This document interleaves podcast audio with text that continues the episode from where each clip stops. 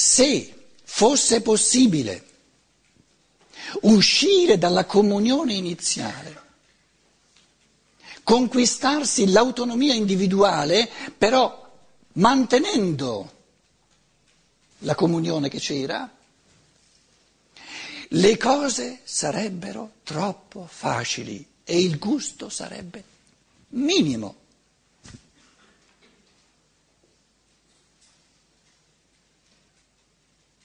Non ci sarebbe gusto.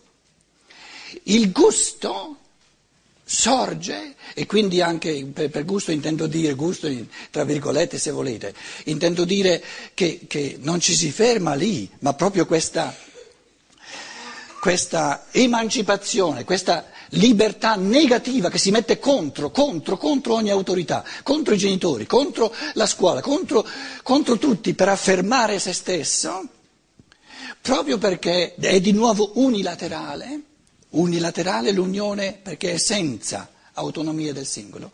La, la, prima autonomia del singolo è unilaterale perché è senza l'unione, sorge,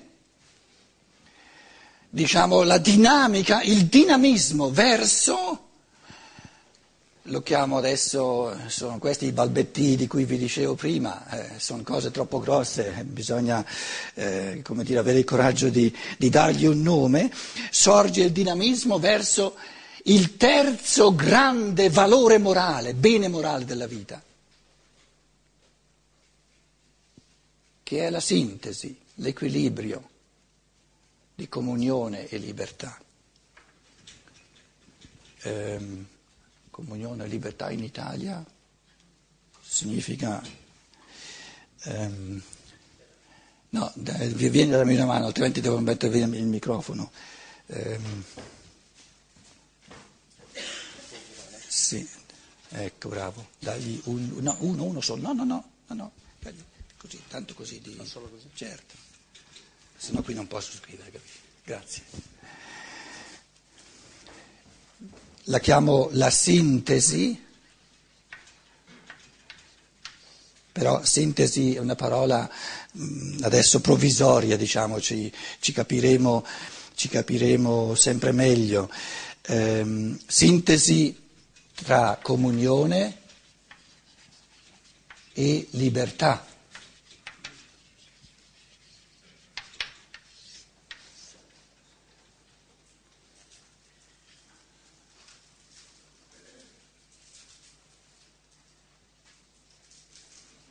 Detto in una parola, c'è un tipo di comunanza che non conosce la libertà individuale, c'è un tipo di affermazione della libertà individuale che lede, che mortifica la comunanza, la coesione, e poi c'è sia un, un, tutt'altro tipo di coesione, di comunanza, e un tutt'altro tipo di libertà individuale, e di questo di questo terzo bene morale dovremo, eh, dovremo parlare in questi giorni, c'è un tipo di convivenza, c'è un tipo di comunità, di comunione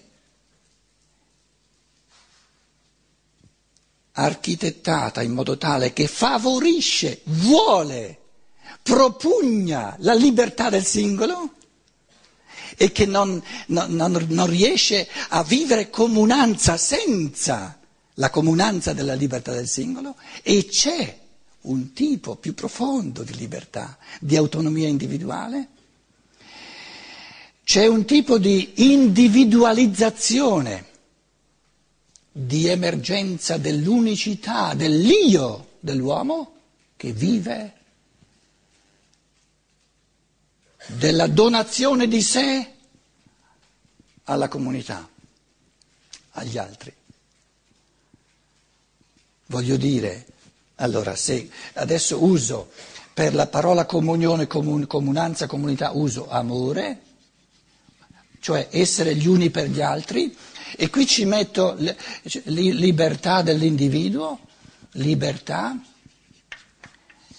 La libertà dell'individuo, cioè la, l'unicità dell'individuo, la creatività dell'individuo diventa massima nell'amore e l'amore diventa massimo, moralmente perfetto, soltanto se ama la libertà dell'individuo. La perfezione dell'amore all'umano è l'amore a quell'umano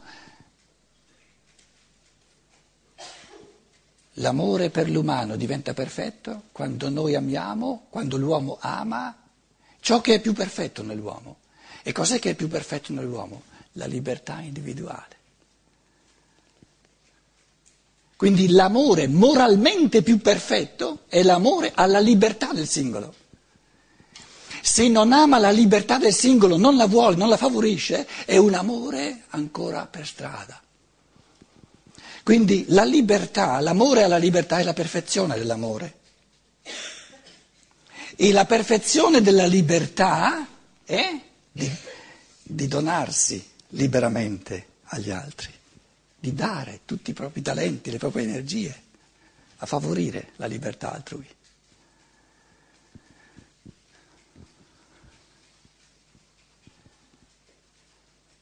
Essere liberi vuol dire amare la libertà dell'altro. Questa è la perfezione della libertà.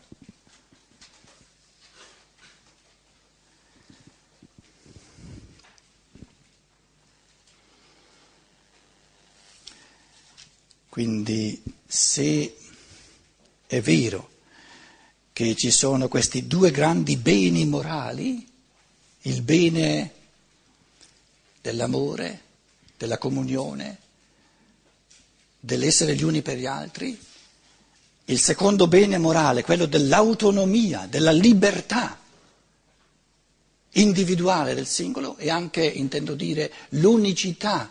Ne parleremo in questi giorni che ognuno di noi, eh, non soltanto nel suo corpo fisico, ma nella sua anima, nel suo spirito, è un mondo ricchissimo, ma tutto unico, tutto speciale. Non esistono due esseri umani, neanche nel fisico, ma ancora meno nella, nella compagine dell'anima e nei, diciamo, ne, ne, nella luce dello spirito. Gli esseri umani sono, sono stati concepiti un, con una tale fantasia dell'amore divino che ogni essere umano è una creazione, è un mondo unico, ricchissimo. E il bene morale, questa sera mm, vi butto lì alcune cose che poi dovremo verificare nel corso di, di, di domani e dopodomani. Il bene morale del, dell'uomo, del singolo, non è ciò che lui è chiamato a fare. Perché se il bene morale fosse ciò che io sono chiamato a fare, il bene morale sarebbe estrinseco al mio essere il bene morale supremo, cioè ciò che fa moralmente bene agli altri del mio essere, è ciò che io sono. È quel tipo di bene, quel tipo di, di arricchimento, di fecondazione dell'umanità che il creatore del mio essere, nella fantasia del suo amore, ha avuto in testa quando ha creato il mio io. Il bene morale supremo per gli altri so, è ciò che io sono. E il fare serve soltanto a diventare sempre di più ciò che io sono stato concepito. Se volete il fare morale, l'agire morale è l'intento di diventare sempre più genuini, sempre più puramente se stessi. La domanda della morale non è eh, qual è il bene che devo fare, la domanda della morale, dell'etica è che cosa ha avuto in mente il creatore del mio io in quanto arricchimento morale dell'umanità unico che io soltanto posso dare. Quindi, quindi, il valore, il bene morale supremo di ogni individuo umano è ciò che lui è nel suo essere più vero, più profondo. Si tratta solo di scoprirlo, di capirlo sempre meglio.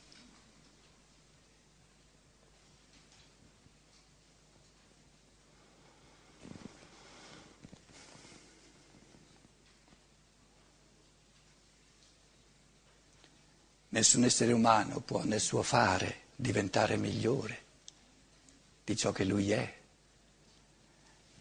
in quanto intuizione morale della fantasia del creatore del suo spirito, della sua anima. Quindi la domanda della morale è chi sono io nell'organismo dell'umanità? Qual è l'arricchimento unico che soltanto il mio essere può immettere nell'umanità? Questo è il bene morale che soltanto io posso immettere nell'umanità. E vedremo che la morale della, del dovere, della legge, dell'osservanza ha la sua legittimità, ma soltanto negativa in un certo senso. Faccio, come dire, cambio registro e pongo adesso una domanda. Che poi la domanda, è, diciamo, fondamentale dell'etica moderna. Qui giriamo la lavagna se sei così.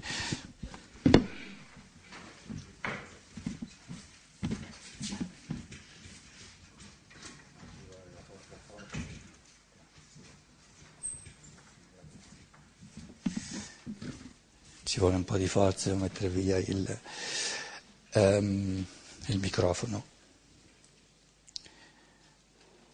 La grande eh, questione della morale che mm, imperversa nell'umanità di oggi è c'è o non c'è un bene oggettivo?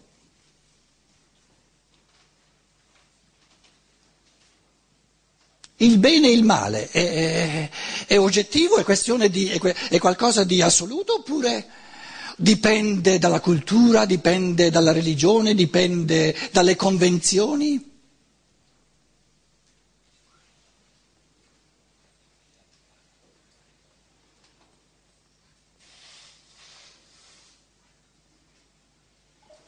Uccidere una persona è oggettivamente male oppure è questione di... Vi assicuro che se parlate con certe persone nell'umanità vi direbbero no, uccidere un tipino come, come Bush è una gran bella cosa, una, buona, una cosa buona, guarda cosa, cosa ti combina nell'umanità. Sono stato diversi anni in Sudafrica col mio dogmatismo europeo, lasciatemi aggiungere cattolico, non cristiano, è cattolico, pensavo che la coscienza morale fosse una cosa oggettiva e che ci fossero dei, malo- dei valori morali universali, oggettivi. Ho dovuto far marcia indietro, ho dovuto ricredermi. mi sono reso conto che tantissime cose che io ritenevo universalmente valide in quanto umane erano invece condizionate dalla nostra cultura. Mica tanto cristiana, eh, parecchio cattolica se volete, ma negli ultimi tempi neanche quello. Cos'è il bene, cos'è il male?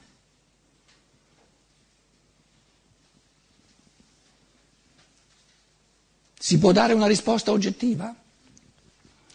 Allora, eh, scrivo qui, c'è un bene e un male, male oggettivo? Perché se non c'è, punto di domanda, se non c'è, allora eh, diventa difficile anche il discorso che facciamo in questi giorni, perché allora non possiamo dimostrare, non possiamo dire di nulla, questo è oggettivamente male o questo è oggettivamente bene. Ci tocca sempre dire no, è tutto relativo. Dipende dalle culture, dipende dalle religioni, dipende eh, dal, dal, dalle razze, dipende da, da, dalla specie di, di, legislazione su cui si accordano eh, gli esseri umani. Allora c'è soltanto ciò che è lecito, ciò che è permesso e ciò che è proibito, ma non c'è un bene e un male oggettivo.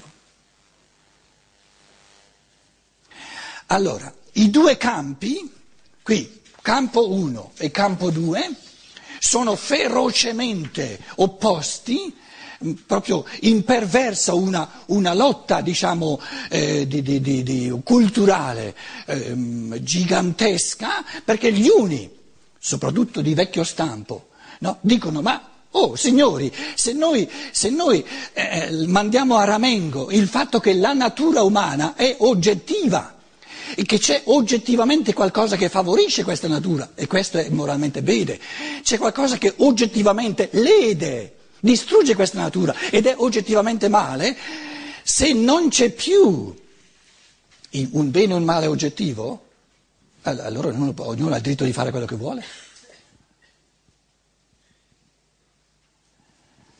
Altrettanto feroci, il campo 2 dicono, ma sei dogmatico, tu vuoi imporre la tua opinione giusto perché tu hai queste convinzioni, questo è bene, questo è male, da un, da un passato di autorità repressiva, eccetera, eccetera, lo vuoi imporre agli altri.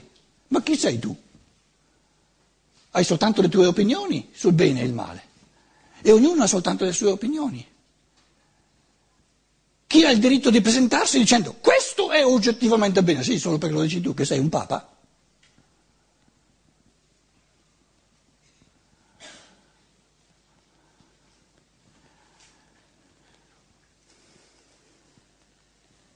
C'è una, una specie di, di compromesso, proposta di compromesso, ma non funziona, anche in Germania.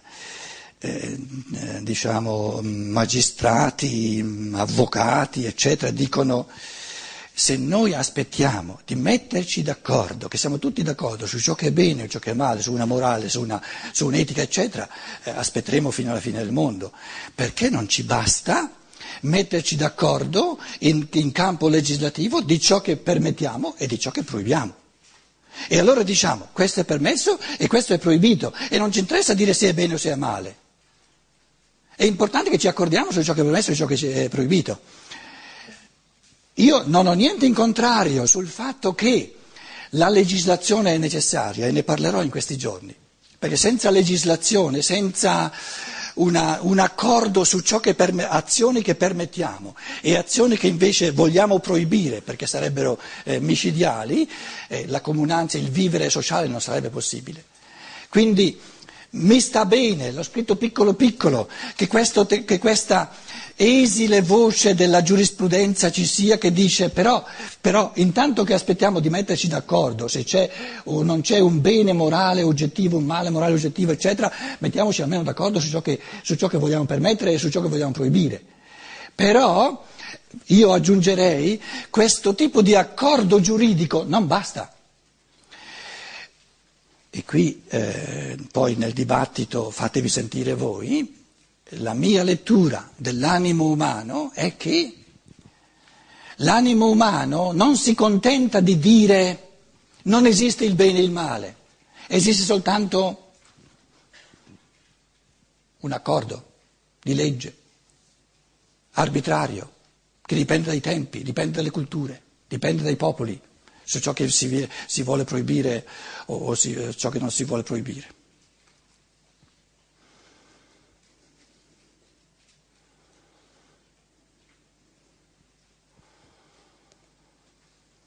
C'è un altro tentativo balbettante, se volete, nei profondi dell'animo umano, una voce che gli dice no ci sono delle cose che sono oggettivamente buone per l'uomo e ci, indipendentemente da cultura o, o, o religione o razza. Perché quando parliamo dell'umano parliamo di una realtà, l'umano, l'essere umano, la natura umana non è soltanto certi aspetti, certi, certe dimensioni sono dipendenti dalla cultura, dall'epoca in cui si è, dal popolo, eccetera.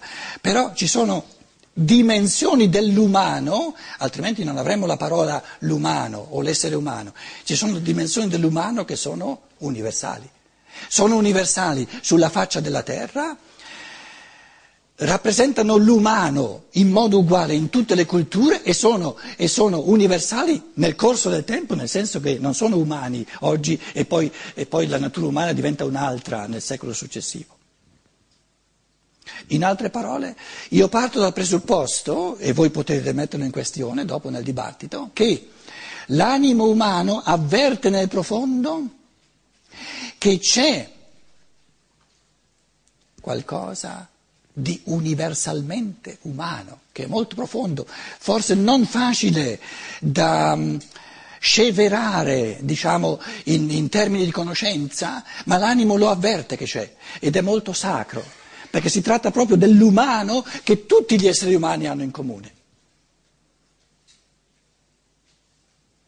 Perché ogni essere umano è un essere umano al di là della sua razza, al di là del suo popolo, al di là della sua lingua materna, al di là della sua cultura, al di là dell'epoca in cui vive.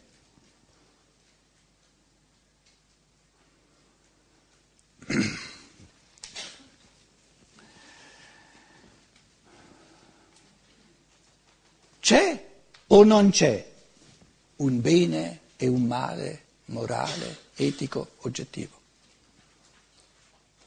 Sì e no. Adesso viene il passo successivo in cui io cerco di spiegarvi in che modo io vorrei dar ragione a tutte e due.